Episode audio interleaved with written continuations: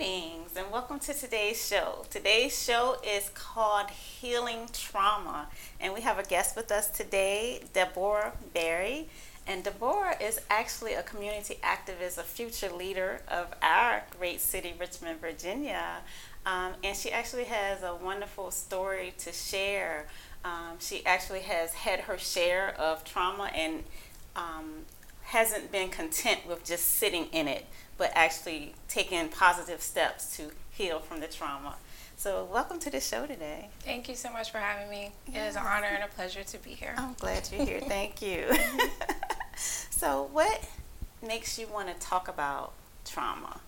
So, um, basically, just my own journey in life. You know, I've had my own set of traumatic experiences, but I believe that if you're walking and breathing in life, you know, everyone goes through trauma mm-hmm. and has um, a certain set of circumstances that they need to overcome. Right. Yeah. Yeah.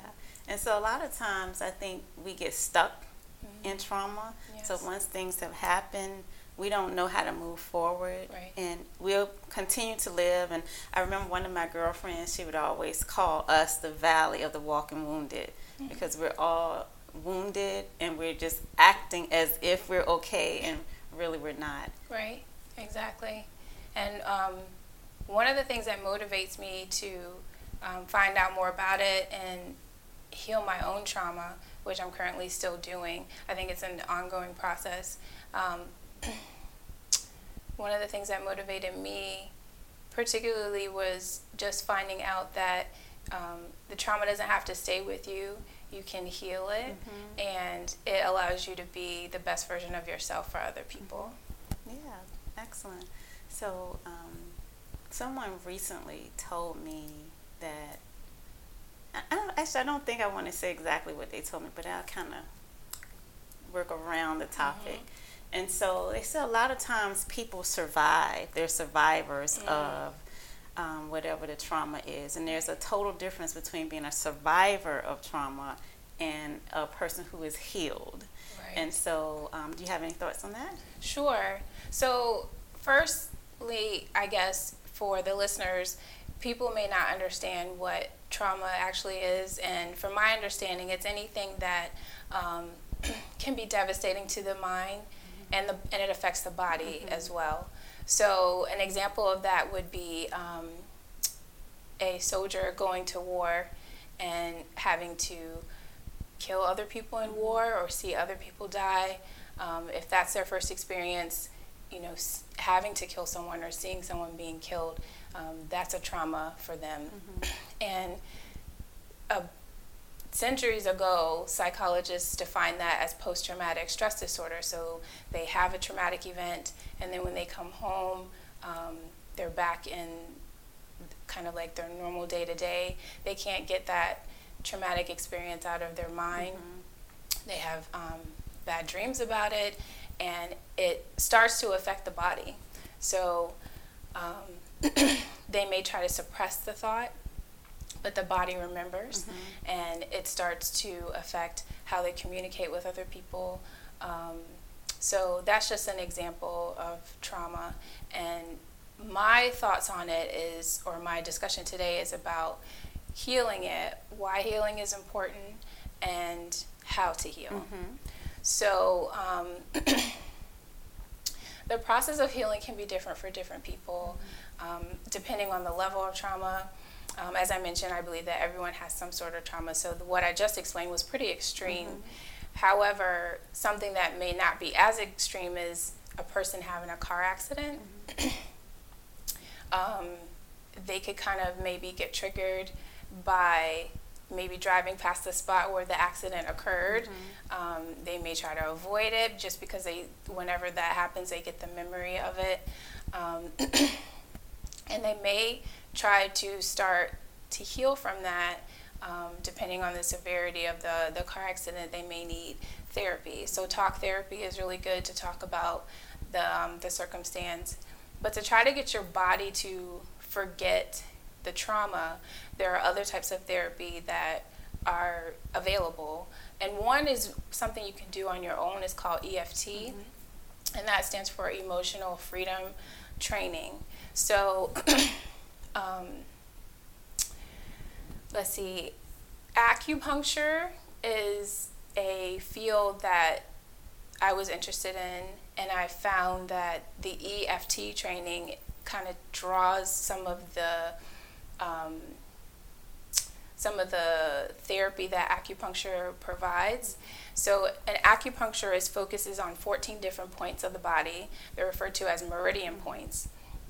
And all of these points, if they're working properly, allow the body that allow the body's energy to flow. Mm-hmm. When you have a traumatic experience, your body can hold on to the trauma even if your mind doesn't fully remember it or if you don't have the words to describe it, the cells in your body have memory.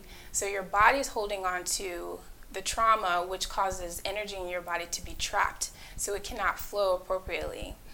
Um, acupuncture um, allows the release of this energy so that your body can let go of the trauma mm-hmm. and it allows you to focus and, and fully function mm-hmm. as a whole person. So there are different points on the body, and you can do them yourself. Um, there are YouTube videos, there are um, different books out there on how to do EFT um, on yourself, or you can have a professional help you. Mm-hmm. So, a couple of the meridian points on the body one starts here on the top of the head, um, the third is here in between the eyes, there's another one here right under the lip, there's one on the chin, and then there's one on each point of your hand. So um, just doing certain or specific tapping on those areas on the body um, are to help release the trapped energy mm-hmm. that one may find from their trauma. Mm-hmm. So what if they um, release these blocks? Mm-hmm. What would they feel? They would feel, depending on the severity of the trauma, they could feel that they're no longer in a fog. Mm-hmm. Um, they could feel that their mind now has um, a better way of looking at certain situations. Um, one example of a trauma that is not as intense of being a war vet and is not as light as a car accident could be a um, traumatic incident from a relationship. So um, sometimes children can be the can be the greatest population to receive trauma, and a lot of times that comes from their caregivers. Mm-hmm. Um, and in this case, that leaves a child um, in a position where the trauma is imprinted on them because from the ages of zero to seven years old, you're kind of in, from what I've read and understood, you're in like a, um, a trance where your body and your brain are allowing you to absorb and learn the environment around you. So your parents serve as a template, if you will. They serve as um, something that you or uh, people that you learn from, mm-hmm. and it sets you up for like you know the rest of your adulthood. So if you have a traumatic experience as a child, and it comes from a caregiver, um, the time frame of which that occurs can produce an emotional block that doesn't allow you to have the correct words um, to express yourself. Mm-hmm. And it can also bring this fear of intimacy.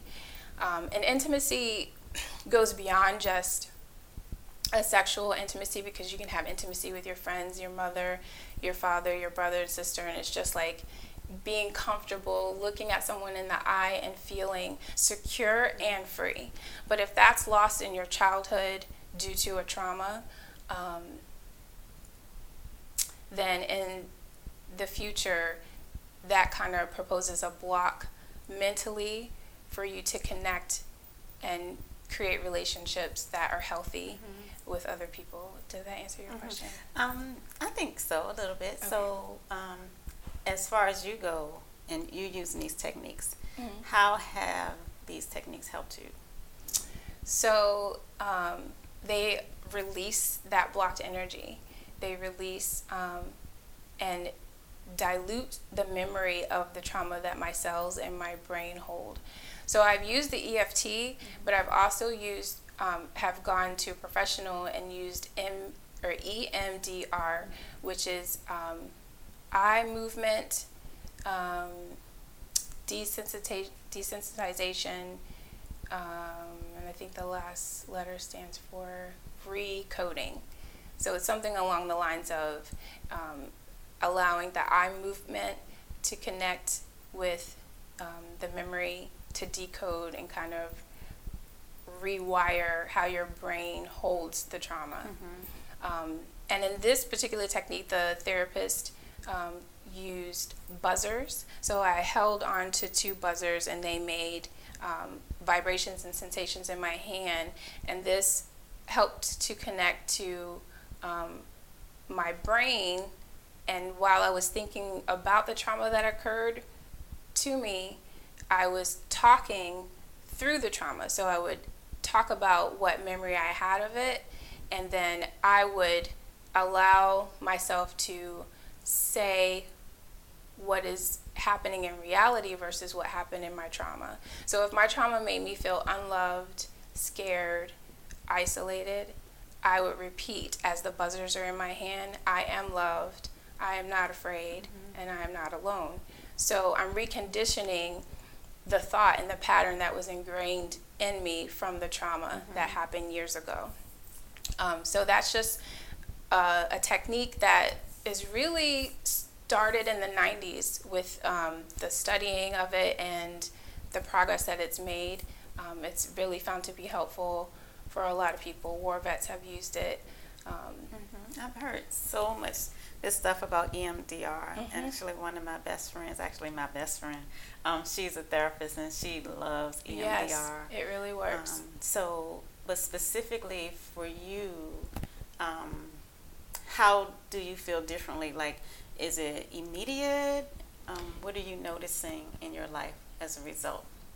So the trauma that I had, um, I I believe that it it did not allow me to trust and communicate very easily with people that I wanted to be close to, mm-hmm. with friends that I wanted to form close relationships with, with um, you know uh, my husband that at the time that I wanted to form a deep relationship with. It it blocked me from feeling as though I can trust someone that's close to me, mm-hmm. or it blocked me from allowing myself to fully love. Mm-hmm. Um, in that way. So the energy throughout my body, my body was remembering the traumatic instance and it was not allowing me to be my greatest and full self. Mm-hmm. So I noticed a traumatic, a, a, really traumatic change in my trauma.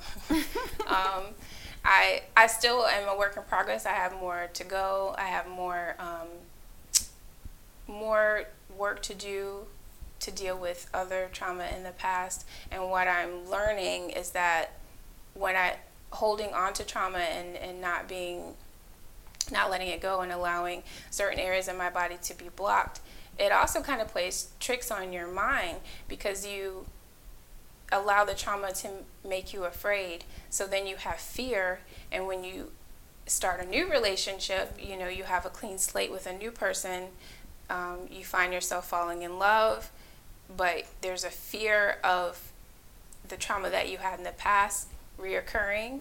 Um, you have old memories um, or old um, or triggers. So you could see someone, if you had a relationship where someone, you know, the relationship ended because the person cheated on you or they weren't being honest with you, and now you're in this fresh relationship, and one of the triggers in the past was you knew that whenever your old partner was on the phone, you know, that they were doing something that you felt was inappropriate. So then now when you're in this fresh relationship, you see your new partner on the phone and you're triggered and you you know you haven't let go of that old old wound. Um, so in addition to the EFT and the EMDR, um, one of the biggest things that I found is working for me in healing my trauma is forgiveness, mm-hmm. And that's another component that um, I found to be very helpful. Mm-hmm. So you have to not only forgive um, maybe the person that contributed to your traumatic experience, but forgive yourself. Mm-hmm. A lot of people forget to forgive themselves because, um, you know, that can be a little bit more difficult than mm-hmm. trying to mm-hmm. forgive other people. Yeah, yeah, yeah. So um, you actually said a few things that um, goes right into a lot of what we talk about here. So you spoke about um, children being imprinted Mhm. um, from the age of like zero to seven. And um, like what I always say, a lot of the thinking that we have is kind of undercurrent, Mm. underlying. We don't really realize that we're thinking this whole pattern of stuff Yeah. that's really keeps us locked in the situation that we're in. And so um, it's really just stuff that's just handed to us from our families, our community, and we just accept it as if this is true, it's the Yeah. law, it's the way it is. Sure. Um, and so part of, I think, living your best life and realizing um, that there's more that Mhm. you um, can have would be to release those Mhm. things. Um, and I like what you said about the cells remembering, like Mhm. it's in your body. And I, I know a lot of times what I'm saying is um, envision yourself where you would like to be yes. and then play that vision Mhm. over and over. And so basically, what I'm saying is st- uh, create a new neural pathway. Mm, yes, you are absolutely. yes, Yep. exactly. And so rather than keep going into that same ditch that Mhm. we're used to going into, Mhm. like we're actually creating a whole new pattern Yep. of thinking, of feeling about yourself, and those Mhm. are the things that draw. When you think differently about Mhm. yourself and about the world, Mm. then things change. That's true. Yep, it is very true. And then your thought process allows you to connect to your body. Mhm. So to help change the memory of the cell, um, you're more in tune to your thoughts. You trust yourself more, your instincts.